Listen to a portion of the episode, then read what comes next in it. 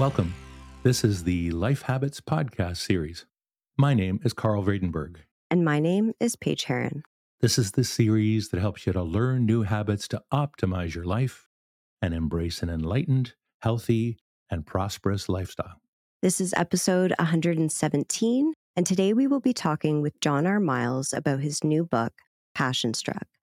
John R. Miles is a leading authority on intentional behavior change, personal growth, and mattering. He is a celebrated leader, keynote speaker, and the host of the award winning podcast Passion Struck with John R. Miles. It consistently ranks among the world's top 100 shows and the number one alternative health podcast, offering practical insights for those who aspire to live a life that truly matters. With over two decades of corporate and military leadership experience, he's the trusted advisor who is sought after by some of the world's most prominent companies and visionary entrepreneurs. His leadership acumen has been instrumental in generating billions in sales and advising multiple unicorn startups.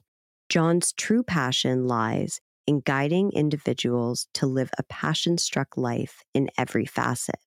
He developed Passion Struck out of the desire to create an impact by educating people on how to live a life that truly matters, one where they can live better, be better, and positively impact the world. Welcome to the Life Habits Podcast, John. Hey, Karel and Paige. So happy to be here and so honored to get to serve your community. Well, we're super delighted, John, to meet you. We've been really looking forward to this interview.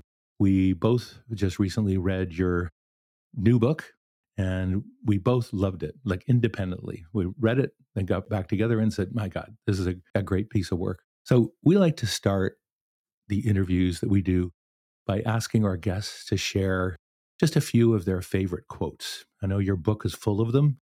It'd be great if you could share just a few that you particularly like and that perhaps had an influence on your life. Yeah, Karel, thank you very much for that. And thank you both for for saying that because I think when you put a book out in the world, you have no idea how it's going to be received. And I remember for me, one of the first outside people who ever read my book was Seth Godin, and I sent it to him and I'm like, what a litmus test. And he came back and said, I want to be your lead endorsement. So that gave me just this boost of confidence that uh, I had put something into the world that was meaningful. So thank you for bringing that up. So, as far as some of my favorite quotes, uh, one that I actually start the book out with is a quote by Henry David Thoreau that the mass of men lead lives of quiet desperation. And I think so many people today are living lives of quiet desperation. I mean, if you listen to Gallup, there are 900 million people in 142 countries who are unfulfilled by what they do. And I think that we have the opportunity ahead of us, if you look at automation, et cetera, for this to only compound. And so that was a really core aspect of the book in why defi- so many people find themselves stuck there. And we'll talk about how you get unstuck during it, during the episode. I think another one I would like to bring up is by Oprah Winfrey, who um, is a core component of the book, who I studied. And her quote is that passion is energy. Feel the power that comes from focusing on what excites you. And as you talk about automation and everything else, to me, leaning in on your passion, being a constant learner about it is what's going to help keep you safe when jobs become redundant in the future and things really start shifting. And then the last one I really wanted to highlight was uh, by Buddhist uh, philosopher Daisaku Ikeda, who writes, What is defeat in life? It's not merely making a mistake. Defeat means giving up on yourself in the midst of difficulty. What is true success in life? True success means winning in your battle with yourself. Those who persist in the pursuit of their dreams, no matter what the hurdles, are winners in life, for they have won over their weaknesses. And if there are two core messages I want people to hear today, it's this the most incredible person that you will ever meet in your life is you.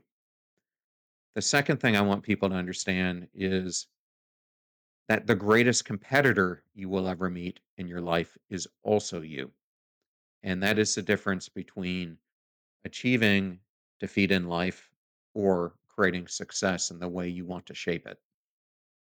Thanks, John. Those are three really powerful quotes. And as Karel mentioned earlier, your book is full of some really powerful quotes. So I found it really interesting to hear which three you decided to bring in today. So thanks for sharing those with us. So, John, Passion Struck is a awesome phrase and book title. Can you please share with us what Passion Struck really means?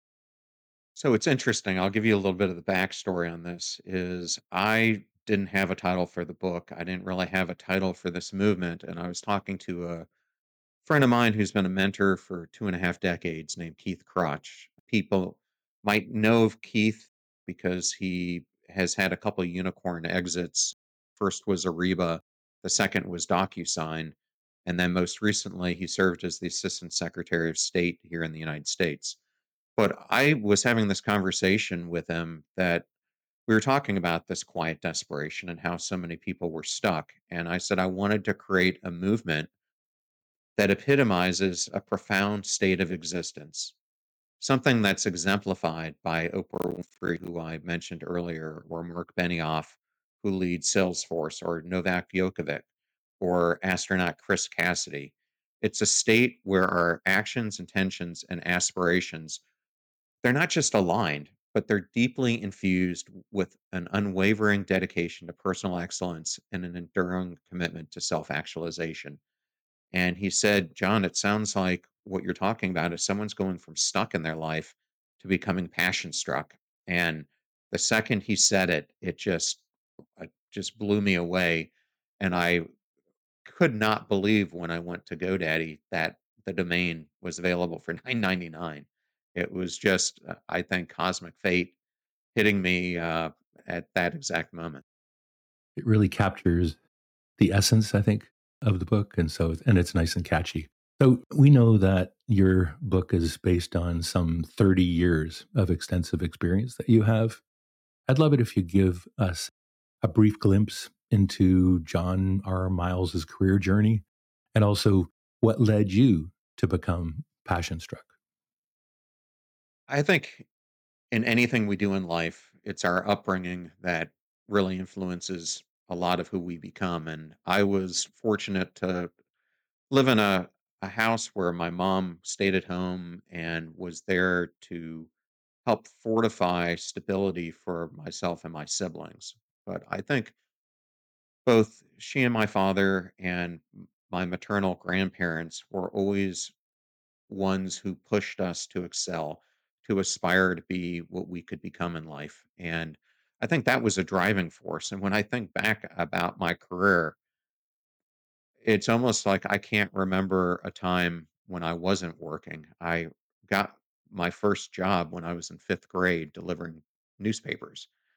And I remembered at that time, I even at that age, was looking for things that would push me to live a more profound life. And from there, as soon as I could get a job when I was 14, I got one at Giant Food Mart, who was our local grocery store. And I think through those experiences, it propelled me to understand that I wanted to create an impact on the world. And the way to do that was learning how to be the best leader I could. So that drove me to go to the Naval Academy. I wanted to give back similar to my grandfather and father who had served and to do something for this country that I deeply loved. And then coming out of that, I learned so much from being a naval officer and core principles to do the right thing, to really rely on your senior enlisted members and the power of team. And that really carried me forward then as I left the military and got into management consulting. And I thought that that was a great bridge between the two because when you come out of the military, know nothing about the civilian world really. But by doing management consulting, it gave me a whole bunch of experience working in different industries with different people and kind of bridge that gap between military life and civilian life. And then I've had a, a, a few unfortunate events that have happened to me. And one of those was while I was working at Arthur Andersen.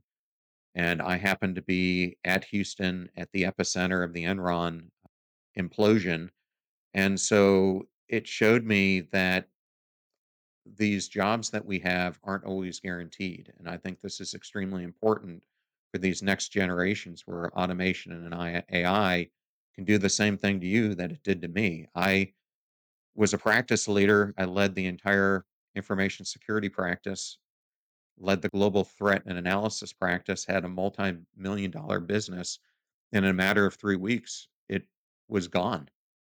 I mean, everything was gone and I had 2 kids, I had a mortgage, I had everything, and and I had to make some quick decisions, and so I pivoted into industry, and and that led to the next really 12 plus years of my life in Fortune 500 companies, culminating in becoming the CIO at Dell, and then I segued there into the desire to become a CEO and I thought the best way to do that would be to go into mid-sized companies. And so I went into the private equity world, ended up leading three companies as the CEO before doing what I'm doing now with Passion Struck. So I think I bring a really diverse background. And I think some of what brings more power to my book is I've read a lot of things out there. I listen to a lot of podcasts by people who talk a great game, but they haven't really done it in the real world. And I think what I bring is the real world application that for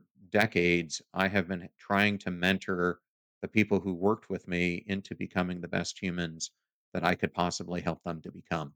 I bring all that insight uh, into this book and what I do on my own podcast. After reading your book and talking with you today, I can really see your real world experience and your dedication for helping people become the very best versions of themselves. It comes through talking to you today, and it certainly comes through in your book as well. Your 12 step framework to becoming passion struck is well laid out in the book. And I think people really need to read it in order to get the true essence of the framework. But can you please give us a brief synopsis of the 12 steps of your passion struck framework? Uh, so going back to what Karel said earlier is I've been studying leaders all my life and about 8 years ago, I guess how long is ago that I started the book? Maybe 9 years ago now, I really started to deep dive on this passion of mine and I wanted to understand how do some people 10x where they are in life? How do you become the 5% that Canadian Robin Sharma often talks about in his own speeches? And I started to see some recurring patterns, and it started out with about 30 of them.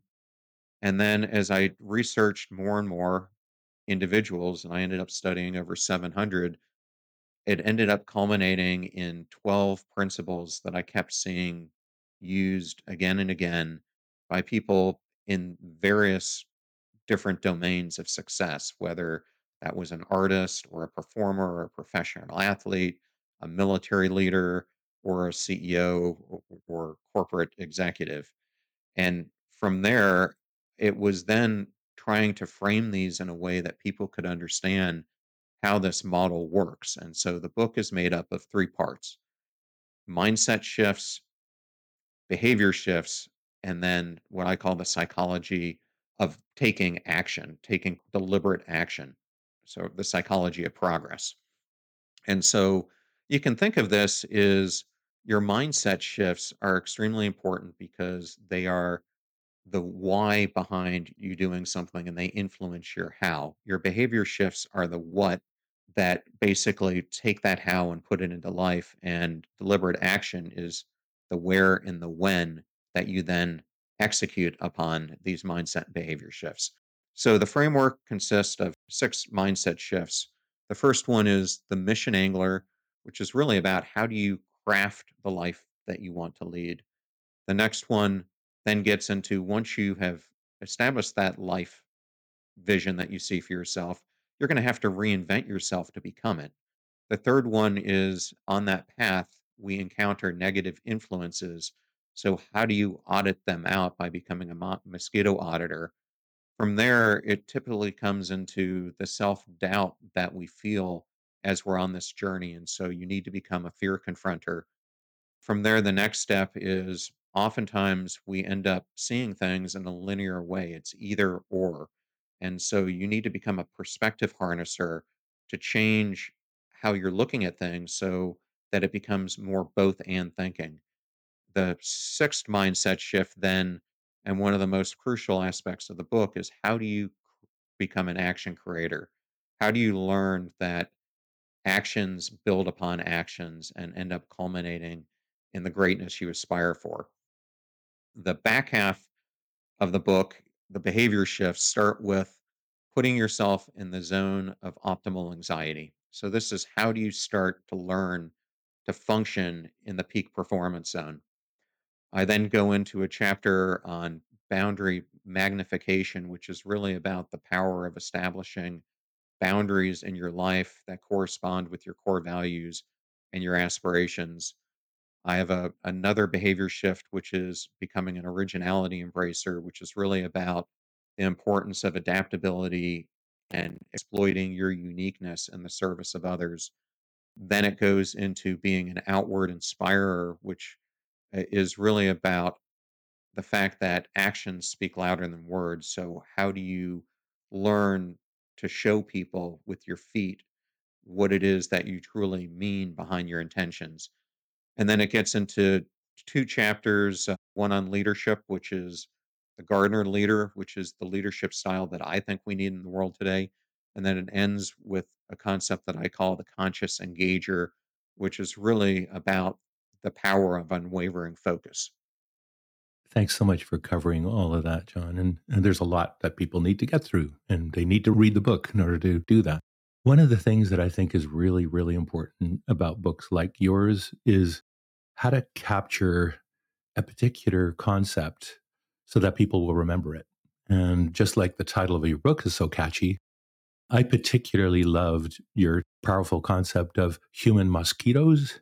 And it'd be great if you could just dig into those a little bit more and also even just give some examples of those.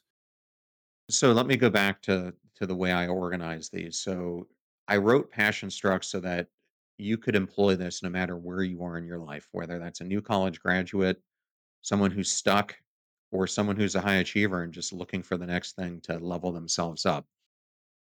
So different principles will align to different people. But if you're at rock bottom or you're trying to rebuild your life or build it from scratch, then they follow the progression that I put in the book.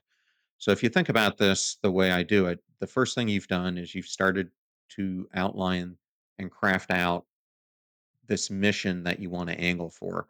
You've then started to take some steps to reinvent yourself. And while you're on those processes, what's typically happening is this new version of yourself is now meeting the world. And when you do that, you start running into invisible influences that can halt your progress, whether the environment that you put yourself in, or more importantly, the toxic influences who you might be unaware of. And as I was thinking of these invisible influences, I happened to be listening to a radio show where the announcer was asking, what is the most dangerous animal on the planet? And I my head went to I think where everyone else went as they were calling in was a, a shark or a spider or this or that. And it turns out we weren't even remotely close. The most dangerous animal on the planet by far is the mosquito. It kills almost 2 million people per year. And it got me thinking, similar to these mosquitoes in our external environment, we have human mosquitoes that permeate our lives as well. And they're like a mosquito in the fact that they're typically invisible in their influence until we recognize what's going on. And so in this chapter, I go through three, and I tried to make these things as catchy as possible because I wanted people to remember them. The first one I call the bloodsucker.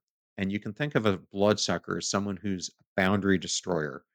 They're people who draw blood by often ignoring your professional and personal boundaries. They might make intrusive demands of your time. They question your decisions, offer unsolicited advice, and they often leave you feeling undermined and disrespected. The next one is the invisible suffocator, and these are those people in your life who are your pessimists, who often engage in constant complaining.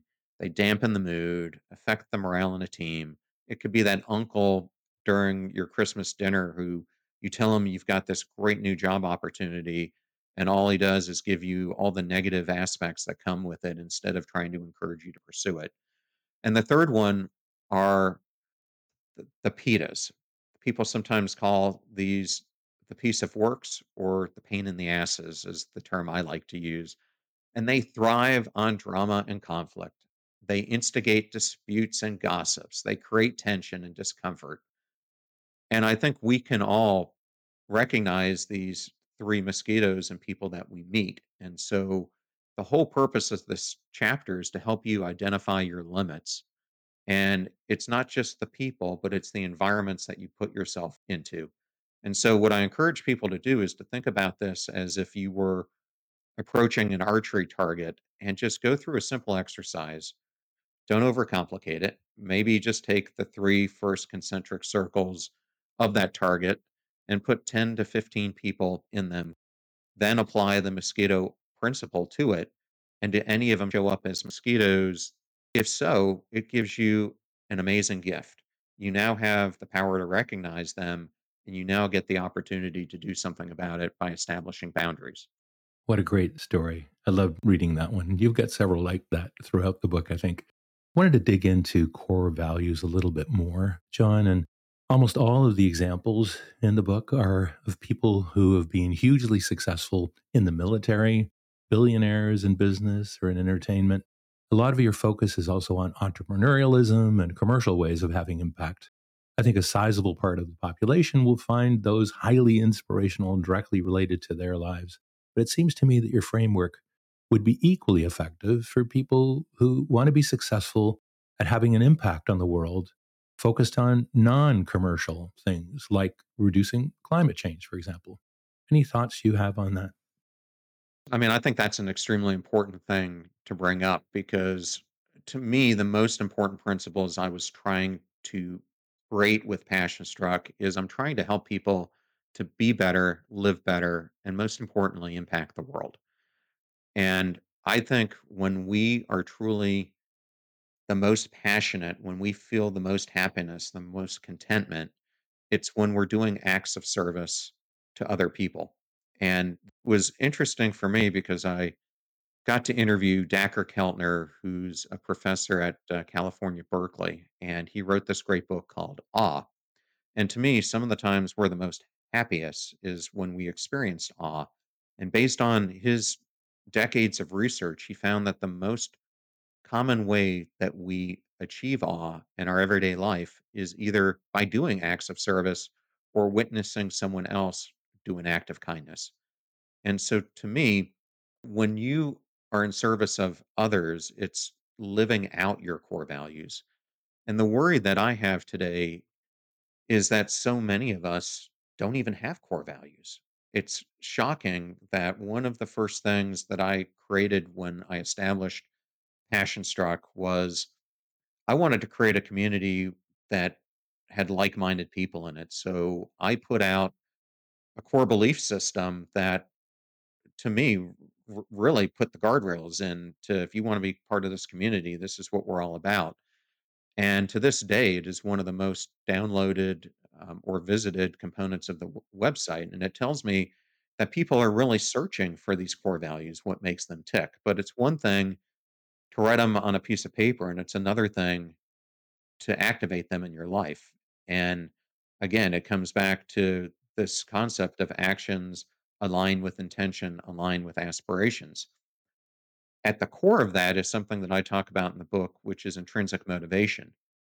And so many of us are motivated by external validations in our life. This is the success, the money, the accolades. And I'm not going to lie, I was there too. And at the end of the day, what did it bring me? Unhappiness.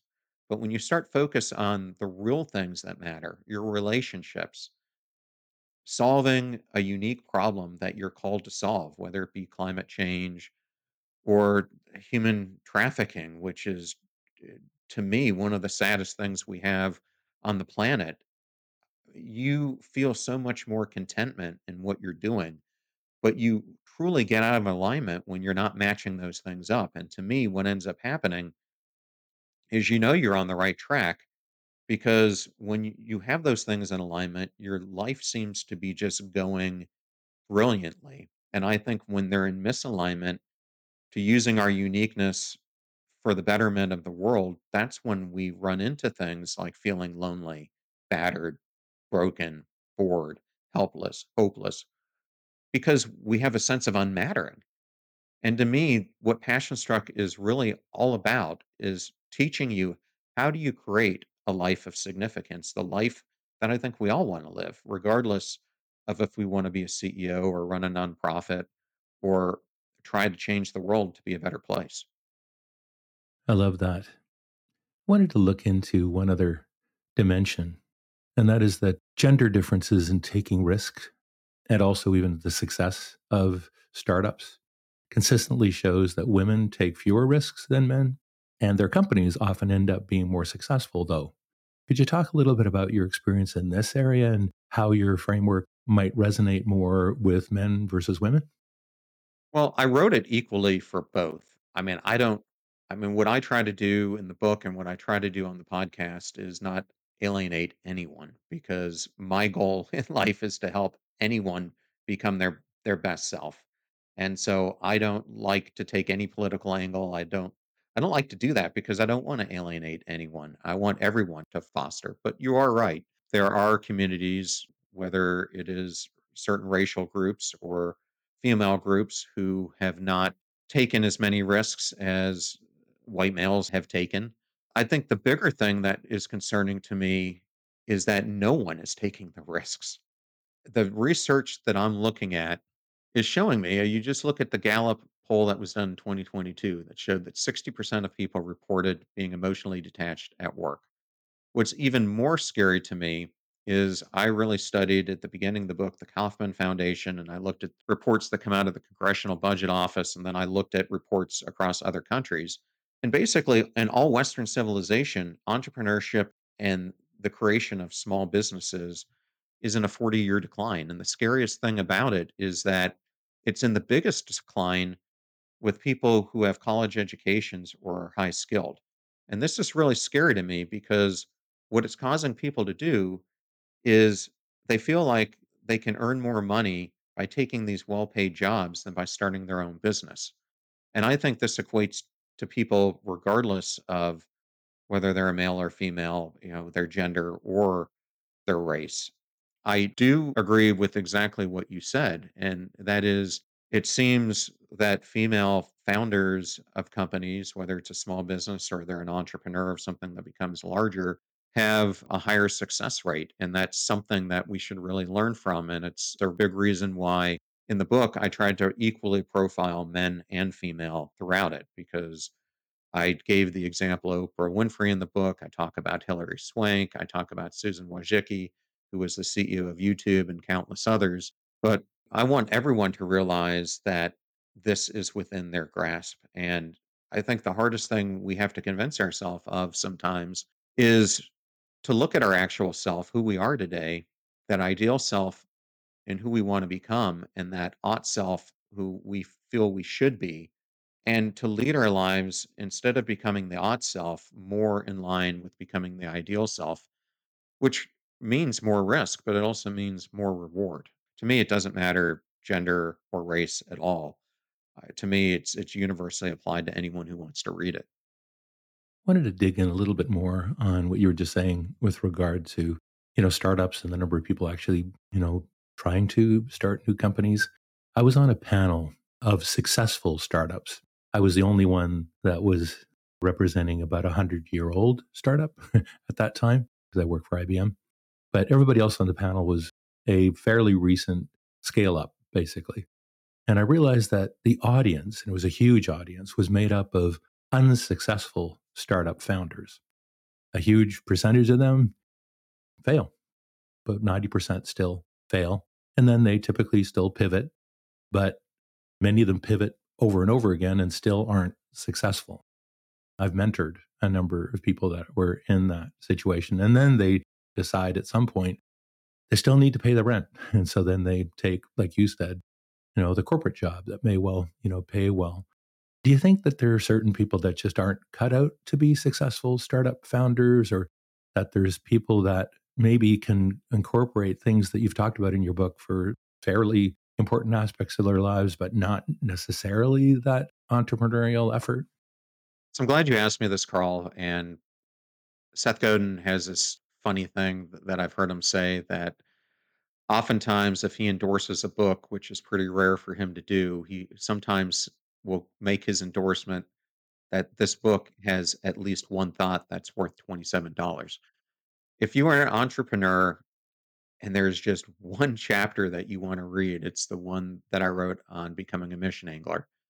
And in it, I profile Jim McKelvey, who is one of my favorite entrepreneurs. If you're not familiar with them, you probably know a person that he mentored, Jack Dorsey, and the two of them created Square. The other person I profile in this chapter is Gary Vee.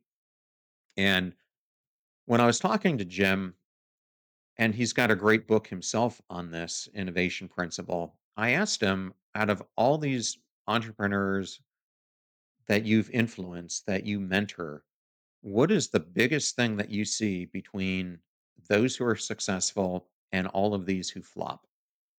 And he told me that what ends up happening is an entrepreneur finds their uniqueness and they discover this problem that they've been called to solve. And when they start out, they're tunnel focused on keeping the main thing the main thing. And this then takes you to that chapter on the conscious engager.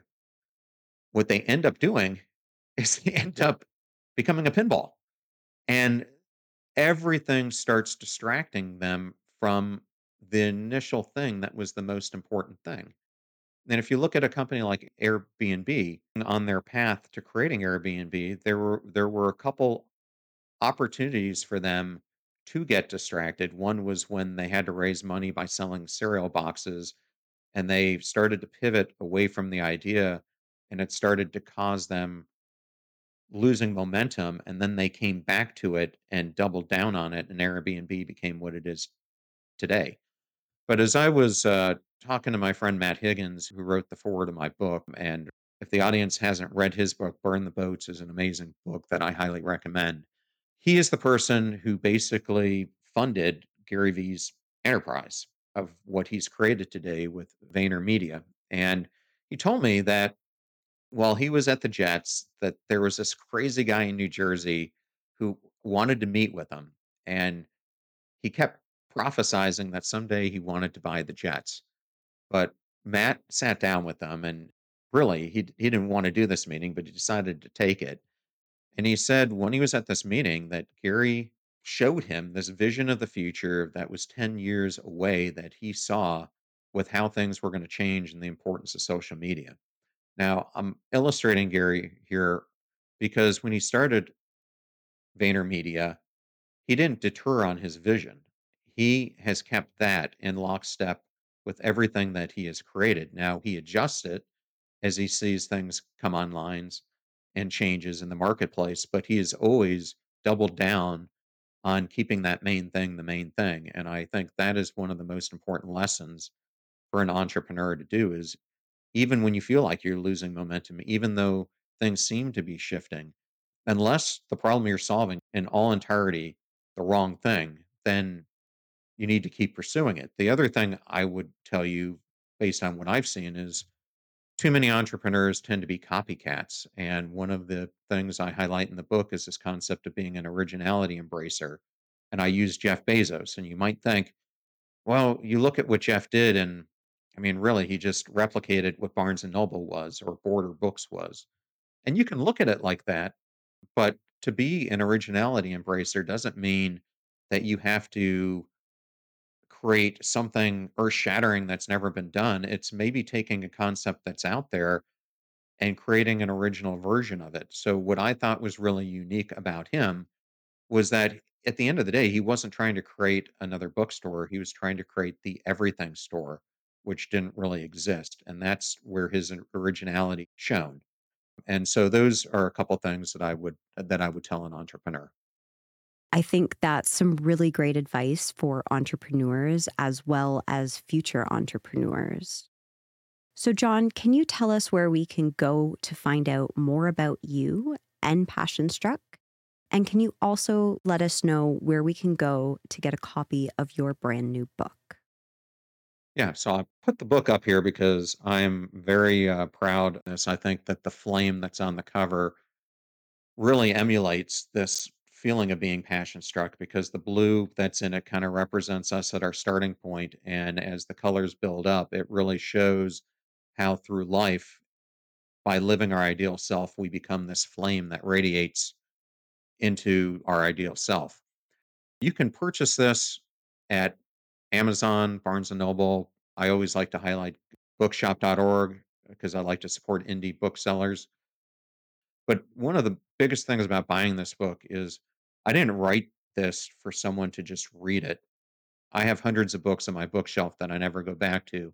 I created this because I wanted it to be something that people live by. And so in each chapter, I have exercises, I have QR codes, and my whole goal here is to continue to give you content that helps you on this passion struck journey. So you can go to passionstruck.com and learn more about the book, find out more about the podcast, or you can go to johnrmiles.com if you want to learn more about me. So, John Paige and I are clearly fans. We enjoyed the book and want to encourage other people to do so as well. But if there would be one final way that you could make the case for why somebody should really adopt your framework and read your book and even follow your podcast and like, how would you characterize that? I would characterize it this way 2018, Cornell University did research on thousands of individuals, and they asked them as they were approaching their deathbed what was the single most thing that they regretted the most in their life. 76% of them came back with the same answer.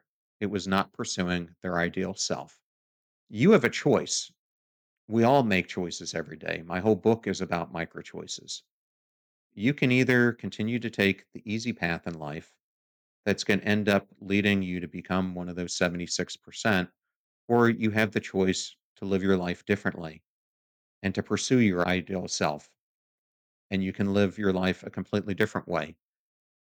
What I provide are the keys to doing it. I've laid out the formula. I have studied everyone that I could think of who has created this life that we all aspire to lead. And the crazy thing is, any of us can do it. None of these people are any different than we are. Dwayne The Rock Johnson, if you look at his career, could have easily given up when he didn't make the NFL, when his wrestling career wasn't going anywhere. But he battled through. He wanted to create the life that he has now. And any of us can do this too, regardless of your background, how much money you have, or if you have a ton of money. It just takes the willingness to start doing things differently. And that really starts with just making one profound change in any area of your life because actions create actions, and one will influence so many aspects of your life in positive ways, but you just need to start making small changes. The Passion Struck framework is all about taking action, and you just gave us some really great examples of that. On the topic of taking action, we have been asking you all of the questions today, but we know that you are a podcast host yourself. So, what question haven't we asked you that you would still like to address? I guess since you brought up the podcast, why is mine different from anyone else out there? I guess would be a good one. And I mean, there, as you all know, you've been doing this a lot longer than I have. There are almost 4 million podcasts out there. There's a ton of content for people to consume. What I wanted to create was a podcast that gives people actionable advice. And the whole thing that we do on the podcast, it's all about the power of intentional behavior change. And so that sits at the core. But on my show, you can learn how to apply it to your health, to your mental health, to your emotional health, your relationship health, your career health, your spiritual health. Because what I'm trying to do is to give information that you can apply in your life to anchor yourself into becoming the person you want to be. And so I think what I have tried to do is I don't do any episode for myself. Everything I'm doing, I'm doing in service of the community and trying to help people create these lives that they've always aspired to have. So uh, I would say I think that's what makes my podcast different is it's really about the audience. It's not about me. It's not about the guest. I have these great guests on, but I'm curating it for them to talk to the audience and give them the message that I'm trying to provide them. And I think we've done that together today on this episode as well. So, Paige and I really want to thank you, John. This has been a great interview. And also, your book is a great book as well that we want to really encourage people to read. And we appreciate you. Well, Paige and Karel, thank you so much for having me on the show. It was my honor to be here. And I just appreciate being given the opportunity to be in front of your audience as well. Thank you very much. We appreciate you. We also appreciate the listener listening today. And Paige, could you share how they could get in contact with us? Absolutely, Karel. We welcome you to visit www.lifehabitspodcast.com to sign up for our newsletter, and we will send you the show notes and links from the previous week's episode, along with an exclusive sneak peek of our upcoming episode. Visit the contact page to get in touch with us through our contact form, or simply send us an email to paige at lifehabitspodcast.com. You will also find links to our social media pages, and we welcome you to ask questions, share comments, and recommendations for topics and guest ideas for future episodes by contacting us directly through email or on our social media pages. If you love the podcast, please give us a rating in the app you're listening to us on. And if you would like to contribute, please check out the support the podcast page. And we also have a buy me a coffee button at the bottom of our site. Contributions from listeners like you allow us to continue to bring you a new episode every week of the series that helps you to learn new habits, to optimize your life, and embrace an enlightened, healthy, and prosperous lifestyle. Please note our website and show notes contain affiliate links, which means we may receive a small commission at no extra cost to you. So thanks again, John. And with that, Paige and I would like to thank you for listening to our podcast. We hope you found it helpful. We'll talk to you next time, and bye for now.